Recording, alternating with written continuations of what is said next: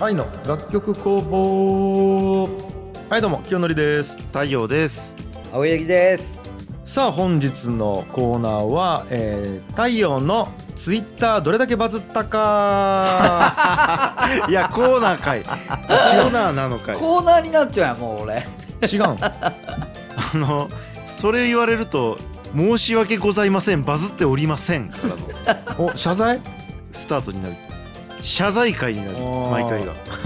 お前 YouTube やったらあれやろスーツ着てこうう,、んそうそうそう 謝罪しま白すみいシたいャなツとかねあるある白いシャツとか着シャツてとかねあるよそうだね今回もバズれませんでしうたんまだバズっておらず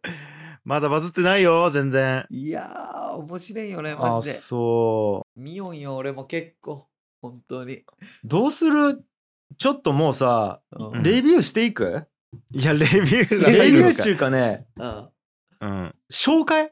紹介しよそうねうんマジで 面白いよ本当にバズらそうとしちゃうの面白いよ内容がままず言っていいはいはいまず言いますねはい、うんあのね妻子持ちでうんやっぱツイートするのっちうんパワーがいるんよわかるあのタイミングがなかなかなかったりするああなるほどねわかるわかる、うんそれはうんでそれでいてまあ仕事中は仕事しようやんうんうんだきねあのやっぱ実際これ独身やったらいもっといけたのになみたいなうんのは思ってしまう よね。もっとバズれバズらせもうあと3バズりはいけた ね、いや3バズりいやあのバズりがいけるっていうわけではないですけどうんツイートツイートがねツイート数あーなるほどねううんんだきメモだけはしちょったりするよねネタを。はいはいはいあこれはこれはバズらす バズるんじゃねえかみたいなこれこれツイートしようみたいな。ううんんなるうんうん6月27日ほど、 いやえー、ポチれば翌日標高1350メートルの八ヶ岳の家に物が届くポイントもたまるにもかかわらず私は東京のリアル店舗でスニーカーと本とパンをたんまり買って両手を重くして帰っているこの手にのしかかる重みこそが買い物の身体性を担保するものなのだ37いいねえもう一回で37いいねリツイートお願いします。あ惜しい引用リツイートお願いします。が頑張れこれはバズらせにいやでもこれはあんまりバズらせには言っていない。あバズらせには行ってないやつかこれはそこまでそこまでは言ってあそう、あでもちょい一丁やん37。あねえうんあ本当うん。まあねちょっともうフファンがついてきたかもね。ちょっとね俺好きやったやつ読んでいいうんこれは、あ、これ。あんなに面白い種類があったロッテのガムが、どういった淘汰のされ方でブラックガムとグリーンガムという面白みの薄いラインナップだけになってしまったのか教えてほしい。はいはいはいはい。これは狙ったやろ。 うんちょっとね。 ちょっと本当にちょっと。いやー、これで も、うわ本当に思っちゃうよね、多分。これは本当に思った。なんか、一歩間違えた。た自分のタイムラインで、なんかバズったツイートとして、これが流れてきても驚かんのやけどうね。んう。なんなんやろうね。だけどまああのね全部やっぱバズらせに行ってるわけじゃないんでうんん。あの普通になんかこぼれ落ちるうん。感情うん。もやっぱ見ていただきたいなって思いますね。そうなんよ ね。え、多分これとかこぼれ落ちじゃないかなと思うんやけど、うう。ん、過去の仕事フォルダを見ていたら懐かしいという気持ちとともに今までに自分がどれだけたくさんの人と疎遠になったのかというのがよくわかるとまあそうやうんね。。うんう。ん、これは普通に思ったことだよねそうやね。うん、うん。うん。あと音楽作品としてしっかり聴いてみてほしいすごすぎるからっつって僕ドラえもんのまあこれは普通にツイートですよね。うん、確かにすごいなと思った俺これ聞いてみたけどすごいんですよ。うんドラえもん。僕ドラえも頭ん。でっかってーかやろこれうんうんあの曲ねうんうん。とかとかやべえ、もう。なんか、うん 面白いよね、太陽のツイッタいやでもまだまだね。いや最近もい思うことはいっぱいあるんやけどやっぱツイートできてなくて。なるほどねうー。ん。まず写真入れていいんじゃないでも。なんか、一回そそうねそのバズり やってもいいんじゃないうんうん。確かに今アンテナは張ってますけどね常に。もうあれとかしたら、なんかなんたらランキング10位、9位、8位、7位つってバーチ書いて、1位はプロフつ書いて。あ あ。あるある。よあるよくあるやあるいや、よくあるやつね。ううんん。そうそうそう。名言やったら 名言。ななんかよく見るけど最近名言みたいなのバズっちゃうやつ。あ、いいや、名言やったらいいやん。名言やったりなんか、うん。あの、誰かの。なんかの登場人物とか漫画の登場アニメとかあるよね。あの、あれやろ、ジブリの明日かとかあ、が、とかとか、言ね。うやつやろなんかうん。あとあの、クレヨンしんちゃんのお父さんとかね。 うん俺が見たのはそんなんやったかな。やったらいいやん。架空でやったら架空。架空で。もうそういうのやりだしたら、離れ、離れていくフォロワーがおる。あそうか。そうか。いや、でも最近太陽のツイート見ても、なんかこの、全部バズらせにいっちゃうように見えてしまってもう、そういうフィルターかかってしまってさ、うんどんだけ、はあ、なるほどって思うようなこと言っても、一回プッチなるよね、なんか。バズらせに生きようと思って、一回プッチなってしまうよね。そうや ね。うん仕方ないな。うん。いや、愛おしい。正うん直。いやー今で太さ陽もう最近そういう目で太陽のツイッター見やけどモグラに関するねうん。モグラに関する情報が多すぎ て、 うん。うん、こいつバズらせたいのかモグラのこと言いてんのかどっちなんかっつうわからんい。や、モグラのこと言いたい。モグラのこと言いあ、これバズらせじゃないん だ。違うお前これこれなななんなんなんなんこれ芝と戦いよなんか、あの、もうほんとこれやりだしたら、うんもう、モグラでライフハックとかになるきさ。うんコーナーになる、コーナーに。うんマジまあ、軽く軽く言うけど、うんうん。まず簡単に言うと、うんモグラが来るんよ。ううんん芝生に。うん庭の芝生に。うんあの、や、やってるんですけど、芝生を育成してるんですけど。モグラがおるんやね、やっぱ。で、まあ、あの、もうもはやライフワークと言っても過言ではないね、芝生が。うんずっと芝生見よき、俺。はいはいはうん。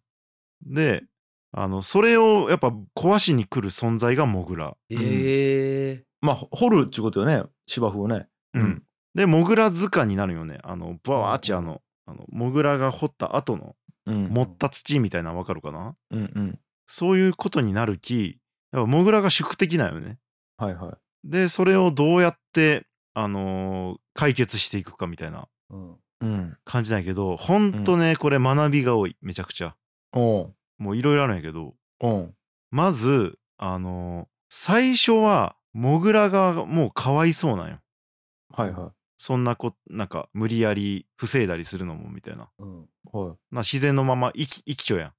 うんそしたら、あの、芝があまりにもやられるきさ、うん。もう芝に感情移入して、うんもう、モグラが宿敵になっていくよね、だんだん。まあねはいはいそれはそうよ。うんで、この、この流れが、なんかあるなと思って、うん人間にとって。はいはいはもう最初はみんな共存しようみたいな感じになるんやけど、いうんやっぱ愛しい我が芝を荒らす宿敵みたいにどんどんなんかモグラ自体は変わってないのにうんすり替えられていくよなんかもうこれむちゃくちゃなことやけどねモグラからしたらうんその別にね登記簿見たわけではないわ けよ 樋口さんとこみたいなね、うん、これこれ土地何ヘクタールこれ誰のみたいな う見たわけじゃないきうんさ普通に生活しようね多分山ん、のそ中うで普通に生活しようよねうんうんやけど勝手に人間がさ登記簿を発行してさうんそうやね土地の所有権を持つことによってモグラが宿敵になるっつうねそうやねうんであのまあいろんな対策をやったんやけどそのうん逃げていくようなあうのん薬をまいたりしても全然効かんかったりしてうんで超音波みたいなのを出すあのビービーってなるようなうんやつを設置したけど全然効かなくなったりしてうんえでもう挙句の果てにやったのがえーっとミミズを食べるよねうんミミズとコガネムシの幼虫を食べるので、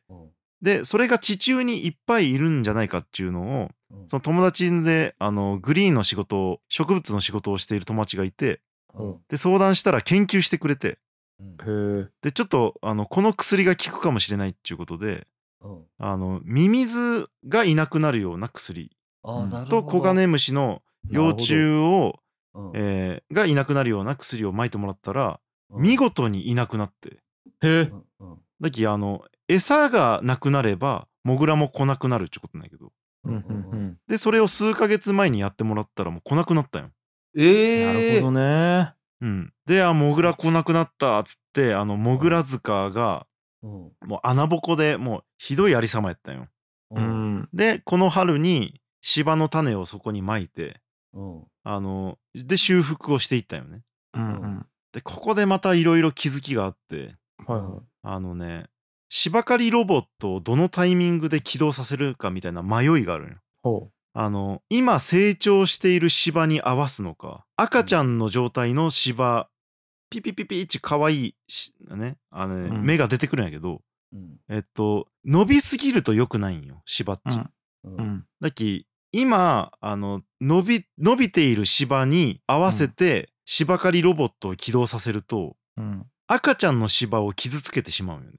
はいはうん。だっきこれどっちに合わせるのかみたいな迷いが生じるんよい。なるほど。うん。でこれあれやなと思って政治やなと思ってまあねだか。ら弱者に合わせる のかそうね。平等とは何かや な。強者に合わせるのかでうん、でこれね芝一本一本のことなんて考えられないわけよはい。芝っち全体で芝風やきあだけどやっぱ多少はあの芝一本を見過ごしても全体のあのクオリティ上げることもやらなきゃいけないんよ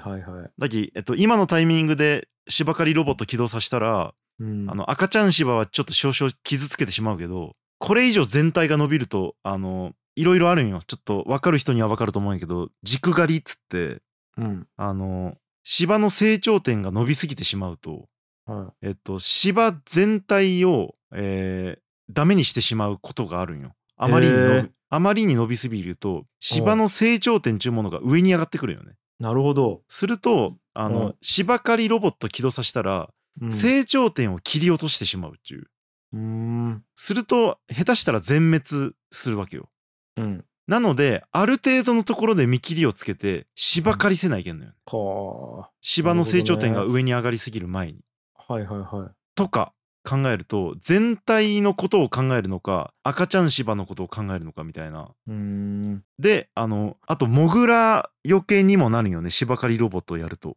はいはいへえ。あの異物が上で動いているからうんうんうんう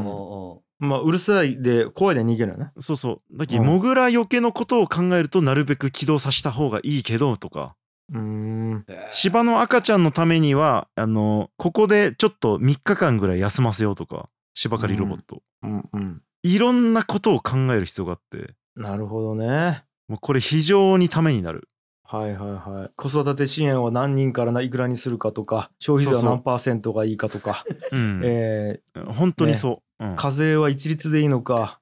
ね、うん収入に応じて変えた方がいいのかとか、そうそうそうそうそううん、を考えようっていうことやね、太陽は。考えるでその上で さうツイツイッターでう。うんんあの一人一人のこと考えれてない政治クソみたいなうん。うん。まあよくあるやんそういうのはい福はい原はい会。長人おるよね。弱者のこと考えろよみたいなう。うんうんんうんあるある。でそれと芝を置き換えるとう。んあの細く細い赤ちゃん芝確かにめちゃくちゃ可愛いんやけどうんうん。あのそれをあのふ踏み潰してまで動かさなきゃいけない芝刈りロボットの時期もあるんよね。はいはいはい。うん、とか、うわー、なるほど。だから、そうやってツイッターに書きようを、 うん、その人たちを太陽はえ芝同然と見ちゃう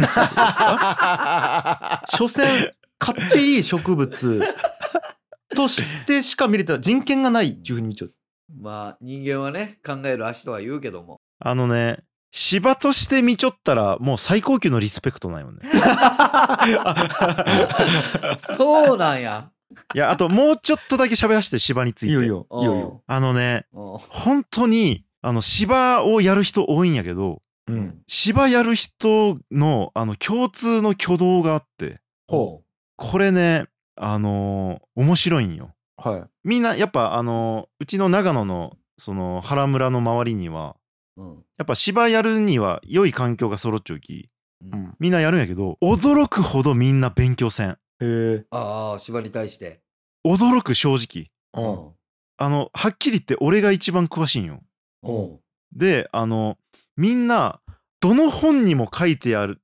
こととかうんどのネット調べても出てくることをしないんよねう。うんうん。朝水まいた方がいい夏場はとかうんうん。はっきり言ってどの本にも書いちゃうんやけどうん。で肥料はあと1ヶ月に1回、えっと、このぐらいの量をまきますとかうん。書いちゃうんやけど、えっと、みんなやらずに、うん。えっと、で芝刈りもせずにうんみんな芝ってやっぱ難しいよねっちゅうんよ。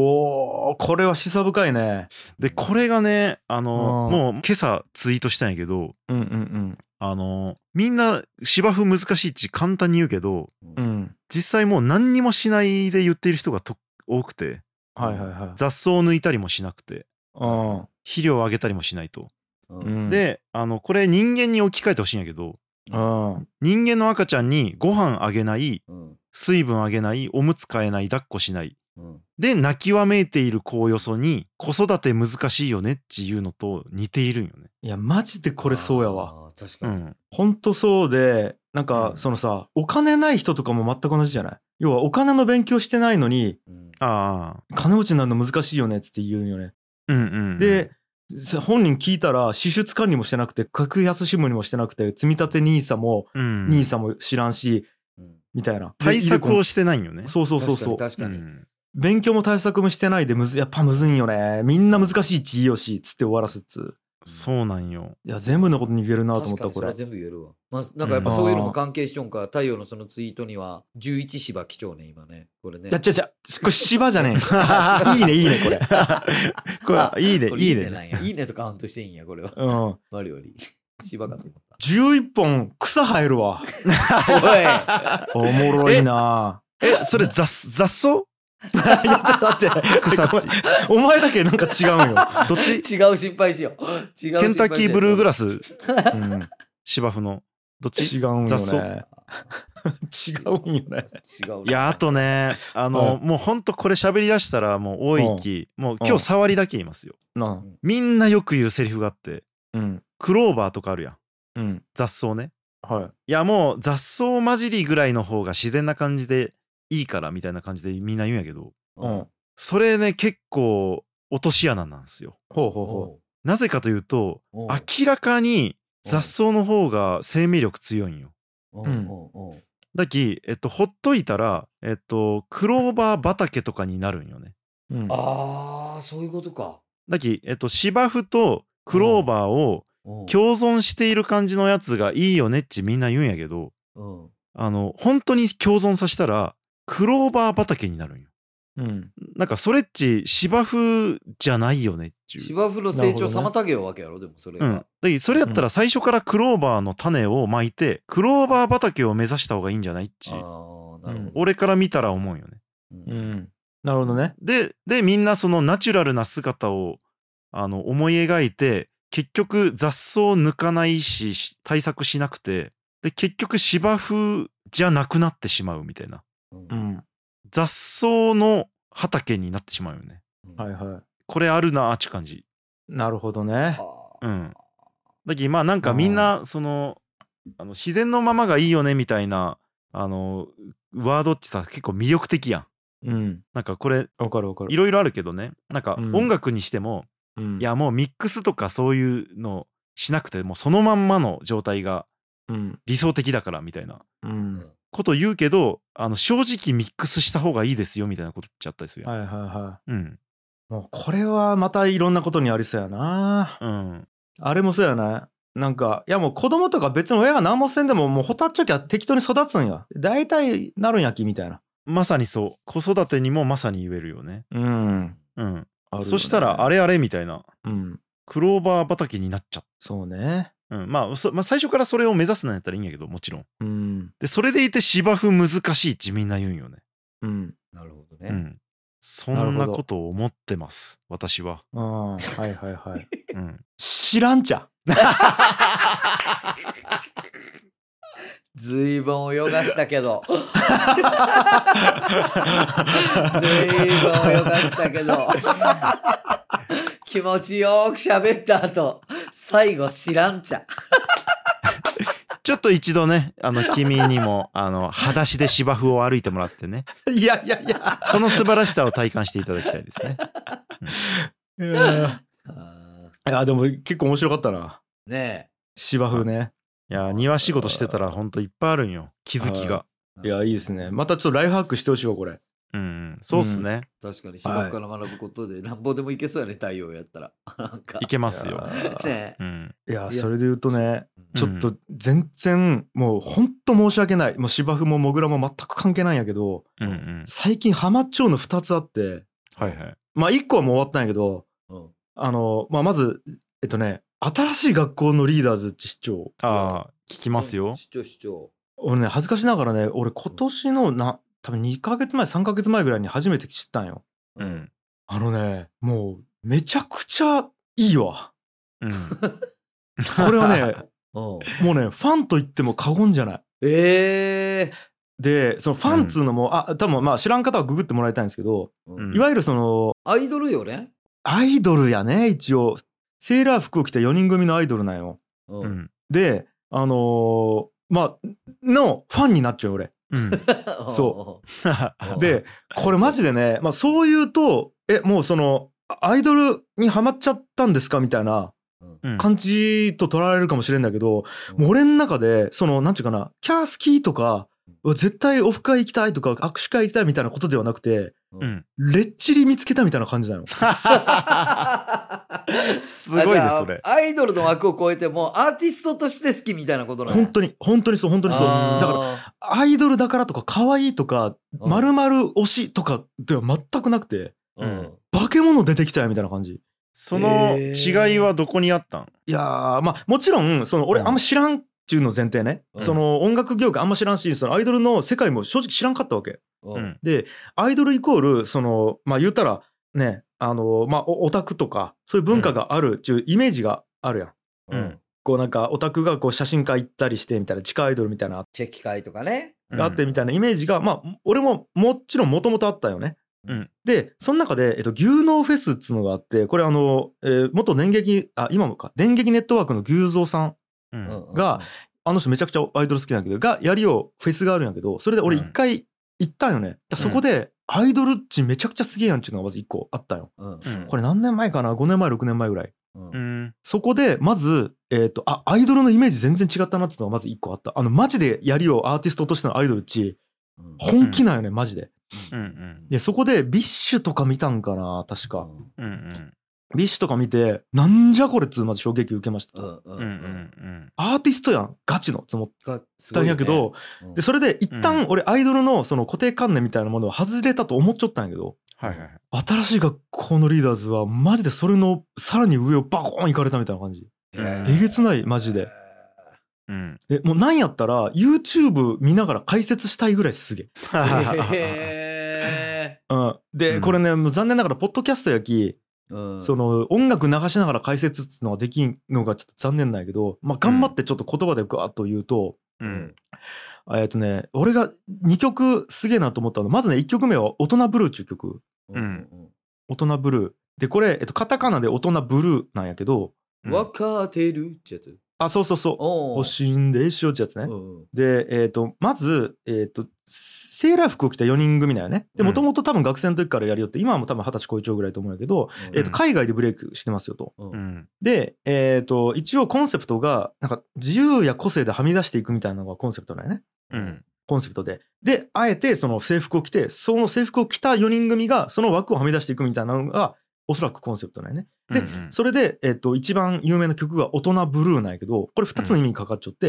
うん大人が、えー大人ぶるうん大人っぽく振る舞う中大人ぶると、うんはいはいはいはいあと,、えっとえーマタニティブルーとかうんうんマリッジブルーとかいうあのなんかな〇〇になったらはいはいはいどうしようみたいなことに対する不安なの、うんうんっていう意味でのブルーだから大人になることに対してのちょっと不安感とかうんうんっていうのがかかったタイトルの「大人ブルー」っていうのがあるんやけど、おそらくね一番有名なのはあのダンスよねこうこういうちょっとあのポッドキャストで説明できんけど、わかるわかこうるいう首だけ横に振るみたいなやつあれが TikTok でバズりまくってうんうんでそれで有名になったとかあるんやけどでそれがねあのファーストテイクでやっちゃうの初めて見て俺うんこれであの恥ずかしながら俺ファーストテイクに出ちゃうアーティストほとんど知らんくてうんであこれやべえな勉強しようと思って何個かポチポチポチって見よったらこの新しい学校出会ったんやけどうんもう衝撃でこれがうん。そのまず A メロとかが8 70年代歌謡曲みたいな入り方だよね、うんでこれも明らかに多分和田アキ子の「あの頃は」みたいなうんうんうんののオマージュだよねうん。でこれで始まるでまたボーカルのえっ、とね鈴鹿さんやったかな、うんす鈴鹿かな、うんがめちゃくちゃいい味出してるよねそのなんかその昭和感もありつつうん。なんか今のサブカル系の雰囲気も出しつつみたいな、うんで、うんおそらく多分関西出身で、うん。うん、でそのなんかおちゃらけのノリもあるしガチのダンスもできるみたいなのが、うんまあ、メインボーカルっておるんやけどその鈴鹿さんが最初一人で歌うわけうん。だから要は大人っぽい歌い方するんようん。うん。和田アキ子みたいなその当時の憧れていたその大人色っぽい大人像みたいなものをまずうんうん歌うね。うん。でサビでどんなん来るかっつったらそのメインの鈴鹿さん以外の3人うん。があの大して激しいダンスもせず可愛くこうやって揺らしながら歌うんよね。うん。それまではめちゃめちゃ激しいダンスするんやけどサビでいきなりガンってこうんう曲。調変わってうん歌ったりするとかううんんなんかそのね曲調のねなんつうんかなこう演出がすごいんよね。うん。あーなうるん。ほそう。どねいや見え見てなかったき見るわ。あーでね、ちょっとサビの歌詞とかもねちょっと今出すけどうん結構ちょっと待ってね TikTok とかで流れてくるんよね。流れてくるやろ、ねえもうあのリーダーズ、新しい学校のリーダーズ。で例えばねこれ A メロとかやったら「分かってる欲しいんでしょ艶やかなこの唇」みたいな歌詞なわけうよ。んうん。であのサビになったらいきなりそのメインの鈴鹿さん以外の3人で可愛い声で「あのそのうちじゃなくて今すぐがいいの大人の恋に焦がれて」みたいな感じで歌うのうんうんだからこの大人になりたい気持ちが A メロで表現されていてうん。でも大人になれないっつうのをサビで思いっきり表現するみたいなうんこの 音楽と歌詞と振り付け、うんすべてでこの世界観を表現しているみたいなうん。もうこんなの俺が解説したいののマジでほんの一部やきこれこれはプロデューサーとかがあれなんですかね仕掛け人えっとアーティストのプロデューサーっつうのはおらんくてで、うんえっと、会社がまず遊びシステムなよねキャリーパムパムあそうなとんかがだおるところ。遊びシスうテムんリーダーズでで、えっとうんこの曲はえっとね何さんやったっけ